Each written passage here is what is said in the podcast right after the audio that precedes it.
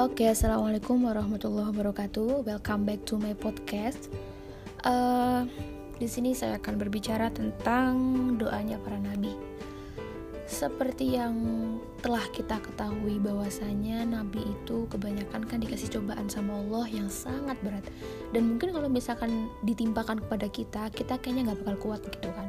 Nah, untuk uh, apa namanya melalui masalah-masalah itu melalui cobaan-cobaan dan ujiannya diberikan sama Allah para nabi pun punya uh, senjata jitu I mean doa gitu kan. Karena kan doa usulahul mukminin doa itu adalah senjatanya orang mukmin. Begini guys.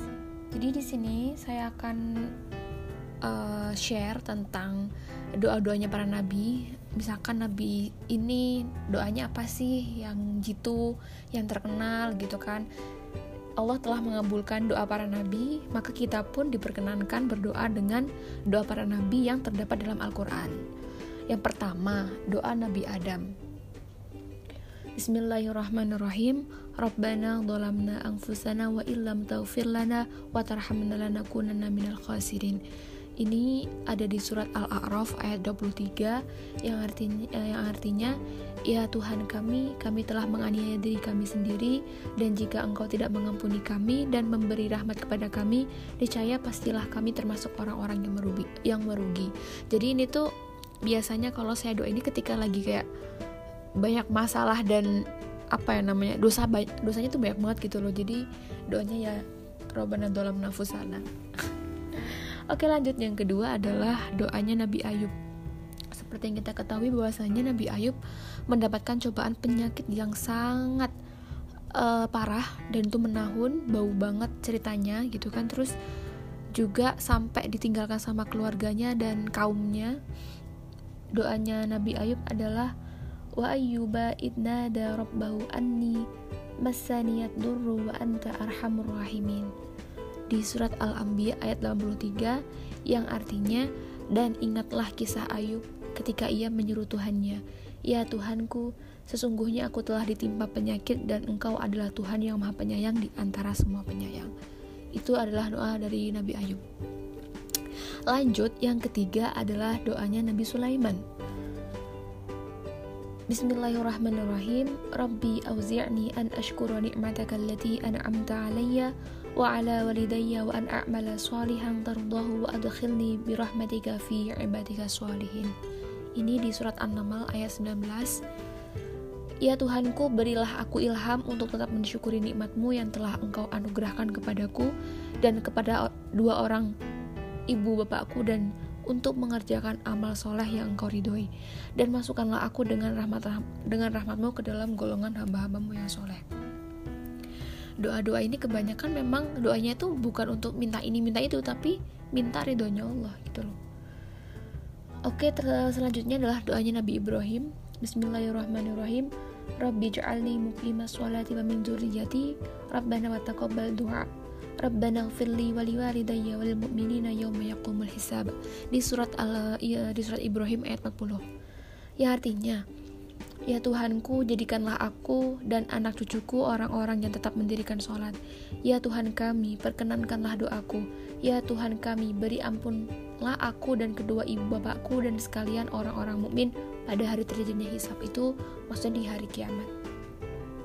Selanjutnya uh, doa Nabi Musa. Bismillahirrahmanirrahim. Qala rabbi israh li sadri amri wahlul 'uqdatam min lisani yafqahu qawli. Di surat Toha ayat 25 bahwasanya berkata Musa, "Ya Tuhanku, lapangkanlah untukku dadaku dan mudahkanlah untukku urusanku dan lepaskanlah kekakuan dari lidahku supaya mereka mengerti perkataanku."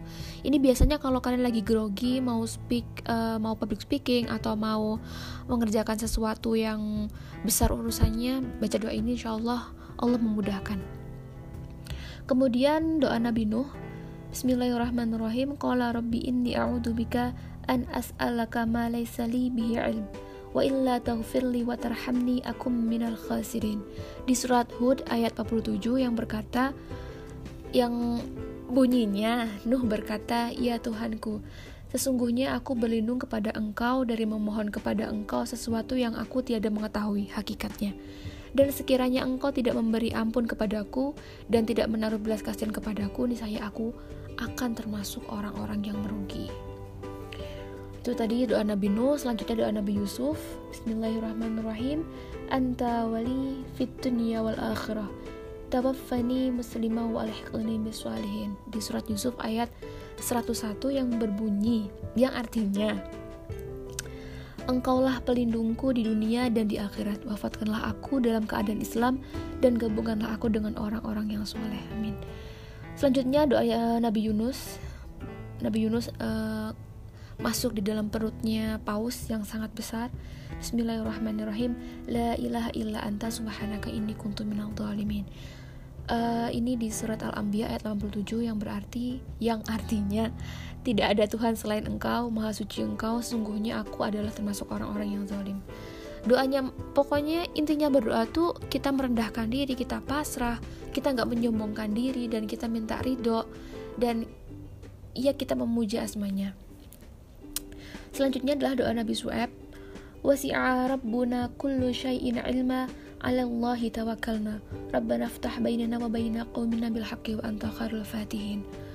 Di surat Al-A'raf ayat 89, pengetahuan Tuhan kami meliputi segala sesuatu. Kepada Allah sajalah kami bertawakal. Ya Tuhan kami, berilah keputusan antara kami dan kaum kami dengan hak adil dan engkaulah pemberi keputusan yang sebaik-baiknya. Jadi